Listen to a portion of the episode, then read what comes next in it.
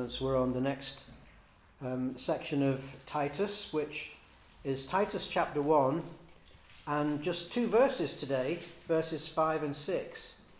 And you might think, well, that's going to be a quick one. and then you look at me and think, no, unlikely. um, actually, there are two verses that are loaded with really quite instructive comments um, that we can um, glean from.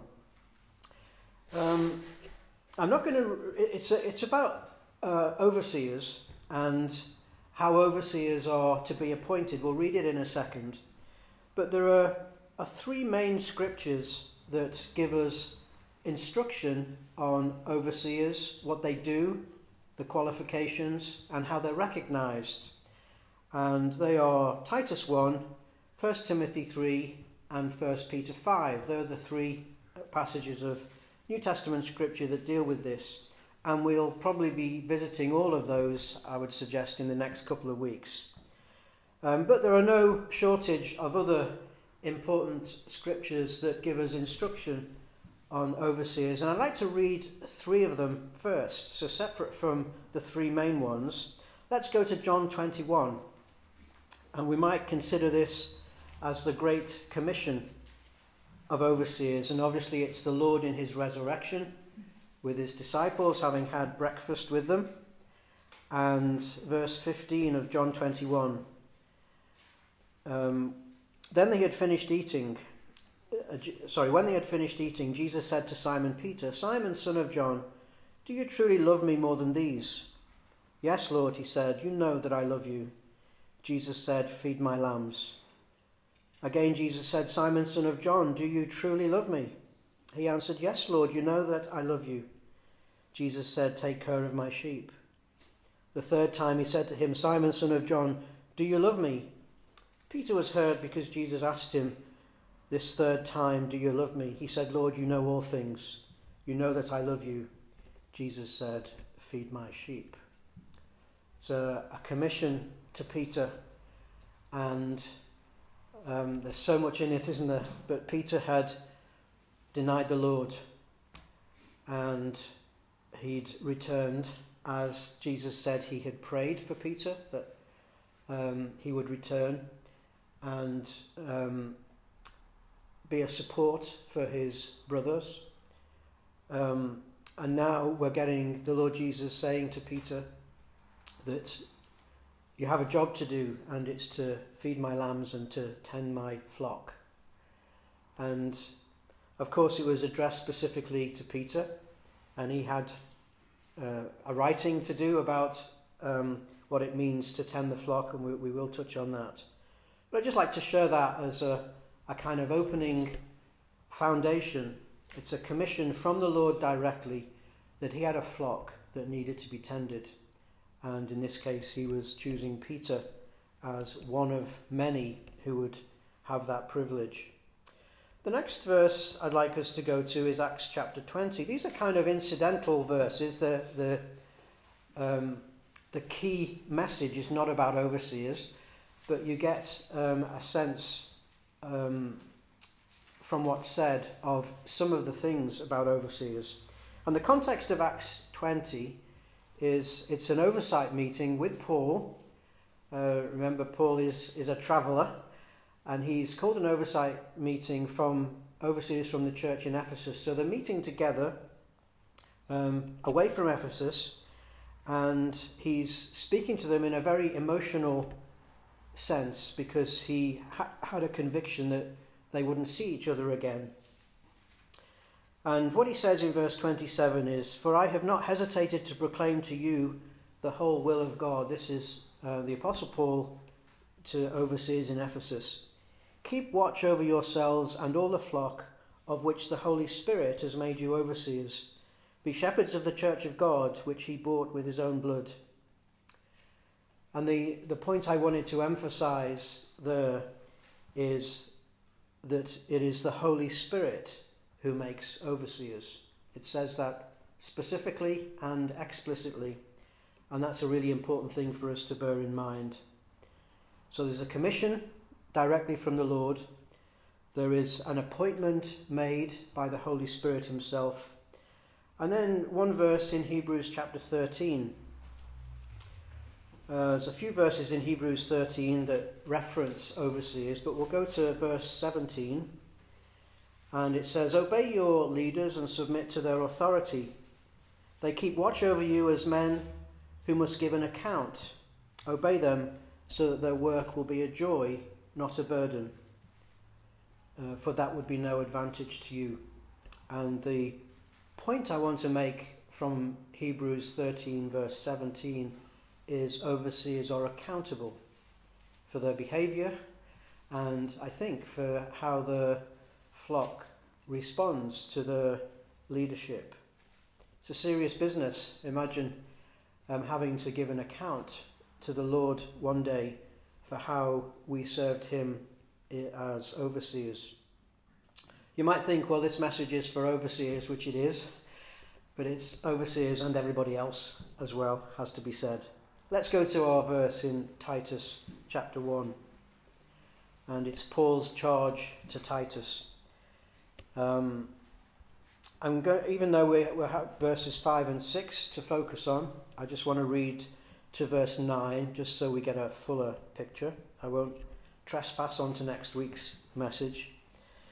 Uh, Paul says to Titus, The reason I left you in Crete was that you might strength, straighten out what was left unfinished and appoint elders in every town as I directed you. An elder must be blameless, the husband of but one wife a man whose children believe and are not open to the charge of being wild and disobedient. Since an overseer is entrusted with God's word, work, he must be blameless, not overbearing, not quick tempered, not given to drunkenness, not violent, not pursuing dishonest gain. Rather, he must be hospitable, one who loves what is good, who is self controlled, upright, holy, and disciplined. He must hold firmly to the trustworthy message as it has been taught, so that he can encourage others by sound doctrine and refute those who oppose it. I'd like also to go to the second um, key scripture on the topic, which is 1 Timothy 3. And you'll see a lot of synergy, overlap uh, with what Paul has to say to Timothy on exactly the same subject. And I just wanted to read those verses so we get a sense of um, the emphasis that Paul is giving by repetition. Here is a trustworthy saying If anyone sets his heart, sorry, I'm in, in 1 Timothy 3, verse 1. Here is a trustworthy saying If anyone sets his heart on being an overseer, he, he desires a noble task. Now the overseer must be above reproach the husband of but one wife, temperate, self controlled, respectable, hospitable, able to teach, not given to drunkenness, not violent, but gentle, not quarrelsome, not a lover of money. He must manage his own family well and see that his children obey him with proper respect. If anyone does not know how to manage his own family, how can he take care of God's church? He must not be a recent convert, or he may become conceited and fall under the same judgment as the devil. He must also have a good reputation with outsiders so that he will not fall into disgrace and into the devil's trap. So let's uh, come back to our Titus scripture and a little bit of context. This is really just a, a reminder. Paul um, and Titus had either a really, really short visit to Crete um, or some thoughts are that Paul had two visits to Crete. Um, the first, for sure, was just prior to a shipwreck, um, where they took refuge in a, a safe harbour in Crete. Um, and against Paul's advice, the uh, owner of the ship set sail anyway, despite the weather. Um, it could be it's, unclear as to how long they stayed in that harbour. All we know is it, it wasn't a harbour that they could stay for over winter. Um, so my sense is it was a very brief stay. You get this from Acts 27. You can explore that. Uh, we can explore that ourselves. It's probably more likely that they spent a bit of time, maybe only a few days in Crete, but of course Paul, being Paul, took every opportunity, and the Cretans responded positively to the message. So when Paul was released from house arrest in Rome, uh, some years later, he made a quick trip back to Crete with Titus and uh, established some churches there. Whichever those is right, I, am unsure. Um, but the point is that churches had been established in Crete by Paul at some point, but he hadn't been able to spend enough time um, kind of finishing that process.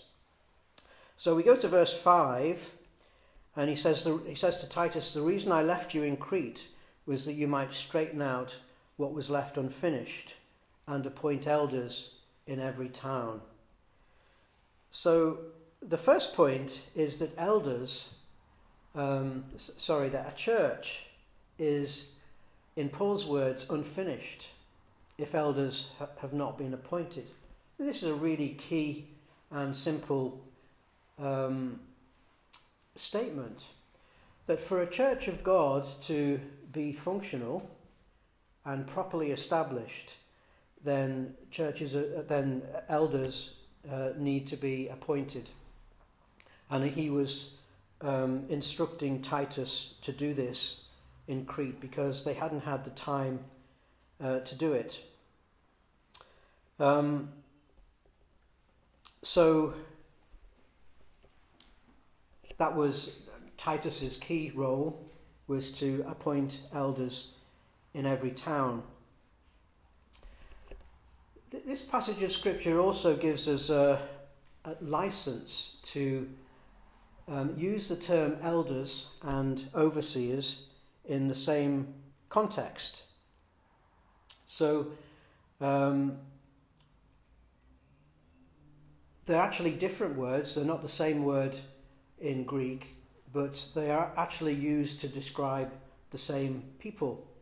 And you get that in, in Titus uh, 5, 1 verse 5, where they're described as elders. That's who he has to appoint um, in every church, sorry, in, in every town. Um, and then in verse 7, he goes on to describe them as overseers. Two different words. Elder is uh, presbyteros, which means an older or a senior person, and over, overseer is episcopus, one charged to oversee the work of others such that it is done correctly. So you have these two expressions. Um, overseers, incidentally, is also translated, translated bishop. Um, and they are used, I think, um, to describe the same role and the same group of people. Elders were to be appointed in every town. Now that's a really curious statement. Why didn't Paul say appoint elders in every church? Um, I think that the, it's a verse that anchors the truth that churches of God are anchored to a specific town, a, a geographical location. We're not talking about a building, we're talking about a place. Uh, and that, of course, is the, the practice of the churches of God today. Um, that we are the Church of God in Manchester. The reality is, though, um, that there may have been more than one um, gathering of the church in any given town. In these days, it was more likely to be house gatherings. So you have the sense that there was a church of God in a certain Cretan town. It was one church, but it may have had multiple locations where it met within that town. And it was uh, Titus's responsibility to make sure that um, overseers were appointed in each town. So you get the sense of this um, leadership that was required to look after the, the flock of God in a given town related to a specific ge- geographical location, and it was uh, Titus's responsibility uh, to do that. Note um, the plural. It's another interesting um, point to draw out from this. He was to to appoint elders, plural, in each town, singular. So I think there's a, another principle here that for a church of God um, to be finished, let's call it that, properly established, he'd said his work had been unfinished because elders hadn't been appointed, then the principle is that there needs to be more than one elder associated with a church of God in a specific town. What a wise thing. It's two, thing, two things come to mind. Um, there is no place for one man ministry in the New Testament pattern for churches. That's something that's emerged since. And why not? Well, um, you end up literally with that one man doing what that man uh, thinks is best. And um, that's not what it's about. It's about a church doing what God instructs us to do. And there is no better than having at least two, ideally, a whole team of men who can work together, collaborate together, understand God's instructions together, and um, tend and feed the flock and lead the flock together. Just a small point, but it's there quite clearly um, in what Paul was saying. Let's go to um, the, the criteria in verse 6 that, um, well, it's verse 6 to verse 9 really, that Paul is saying to Titus, these are the things that will determine whether um, a, a brother is, it's appropriate to recognize him as an overseer or not. Again, making the point that this is a spirit led um, appointment as we got from Acts chapter 20. There are actually, I counted just in the Titus scripture, 18 different criteria. Some are positive, some are negative, some are things that the overseer must be able to do, and uh, some are things that he must not do. And um, most of those 18 show up after verse 6. So I'm just going to deal with the first four as I see them. Now, the first one is so easy to um, overlook. And um, Paul says, um, You must put, appoint elders um, in every town. Actually, that word is, uh, can be both masculine and feminine. But it is very clear by the next statement, the husband of one wife, that these elders were to be men. And you might say, well, or if you were a skeptic, you might say, well, that's just Paul uh, in his uh, misogynistic way being prejudice against women, and that's often uh, the way it's taken. Or actually, it's a quirky thing. We had a really excellent introduction to Titus from Giles, who was saying how that Crete, where all of this is happening, was a, a pretty awful place and uh, Cretans were known for um, being liars. what a shocking thing! Um, and the point is that you know Paul was making um, special instructions that were appropriate to the culture at the time. But um, we we can't overlook the reality that um, Paul is insisting that the appointment of elders and overseers is for men only. And that's not because of a, a quirk in the culture or the circumstances at the time. It's to uphold a key scriptural principle of headship. And it goes all the way back to Eden when Adam and Eve were created. Um, There are three things that I would just point us to without going into the detail that are there in the scriptures that demonstrate this idea of headship is not just to be dismissed as something that was appropriate at the time. It goes back to Eden. The second point is it's illustrated in biblical marriage. That's a man and a woman and the relationship that they have with them. I emphasize that's the biblical pattern for marriage and it's illustrated in the biblical pattern for churches of God too, the distinct roles of men and women. And these things are illustrations of the principle that is the relationship, it's a mysterious relationship that Christ has with his church. These are precious scriptural, scriptural doctrines that are not understood in any other way than by revelation from the Holy Spirit. And the principle of headship is, as illustrated in the role of men and women in a church of God, the, the role of, or how a biblical marriage should be. These things are there to uphold and illustrate that fundamental truth about headship. So, the first thing is he is to be, uh, the elder is to be a man. Uh, of course, that's not very trendy these days. In fact, it's highly politically incorrect in our society. But it's scripture, and we have to abide by scripture. And it's so helpful to be able to see that uh, this is not just um, you know, a, a passing verse it's embedded in fundamental scriptural principles from the very beginning.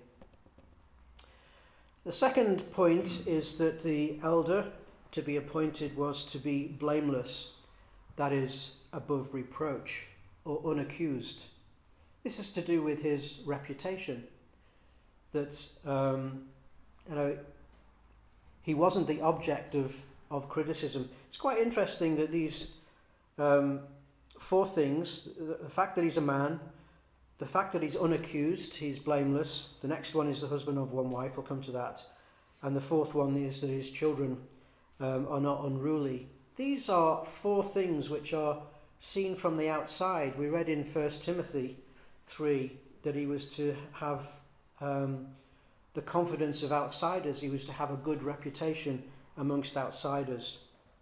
So, someone who's blameless would be seen by outsiders, people not even in the church, as someone who was upright and above reproach. And the third point is he was to be the husband of one wife. Some ambiguity here to the extent that it's been a topic in overseers' conference discussions for, I think, a couple of times. Um, the thought is that there's three possible meanings of this expression that the overseer was to be the husband of one wife. And that's mentioned both in Titus and in Timothy. And the first is uh, there would be no polygamy, no husbands having multiple wives. You know, polygamy was something that clearly was tolerated by God in the Old Testament, but it's disqualified in the New Testament.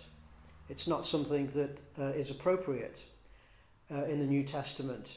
And of course, an elder is to be an example uh, and so, if in New Testament times, in certain places, there was a culture of polygamy, then here's the example being set by overseers that it was not acceptable to God. The second possibility, or uh, not an alternative, but as well as the polygamy idea, was the overseer wasn't to be divorced and remarried. God tolerated divorce in the Old Testament, he doesn't tolerate it in the New Testament. So, again, as a matter of example, it was inappropriate for an overseer to be divorced and remarried, which is our practice today uh, in churches of God. So, if a, a, a brother is divorced and remarried, then on the basis of this scripture, we would say that disqualifies him from being recognized as an overseer. And then the third one, which is a, a, slightly different rendering of the expression, the husband of one wife, is the idea that a, an overseer should be a one woman man. In other words, not a philanderer, um, but faithful to one woman who is his wife, which of course is upholding the standards of holiness amongst God's people.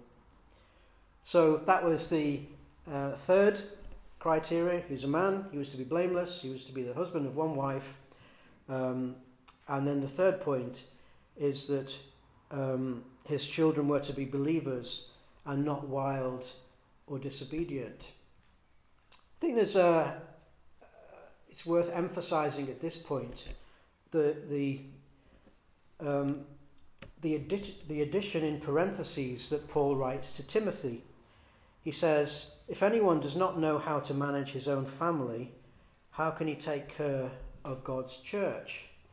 So, again, from the outside, the brother who's about to be recognized as an overseer, there should be a demonstrable track record within his own family that he is able to manage them and to, to teach them and be respected by them. I would emphasize that there, there comes a point when children become adults and move on and do their own thing. And I would say that this criteria uh, applies for the duration of the time when the, the brother has responsibility for uh, his family and they are they need to be seen to be um, respectful and honouring to him. So there's um, four criteria out of 18 uh, with some additional specific points that we can just pick up from those couple of verses that demonstrate the nature and the appointment of elders in churches of God. I want to finish just by reading what Peter had to say in 1 Peter chapter 5 because it's very instructional for us all. It's not really about the appointment of overseers, which was Titus's task, but it's more about um, how overseers should behave and how the flock should behave towards them too. It also emphasizes the point about overseers being an example to the flock. So I'll just read this with no um, specific additional comment. To the elders among you, I appeal as a fellow elder and witness of Christ's sufferings, and one who also will share in the glory to be revealed. Be shepherds of God's flock that is under your care, serving as overseers, not because you must, but because you are willing, as God wants you to be, not greedy for money, not eager to serve, not lording it over those entrusted to you, but being examples to the flock. And when the chief shepherd appears, you will receive the crown of glory that will never fade away. Young men, in the same way, be. Shall we pray?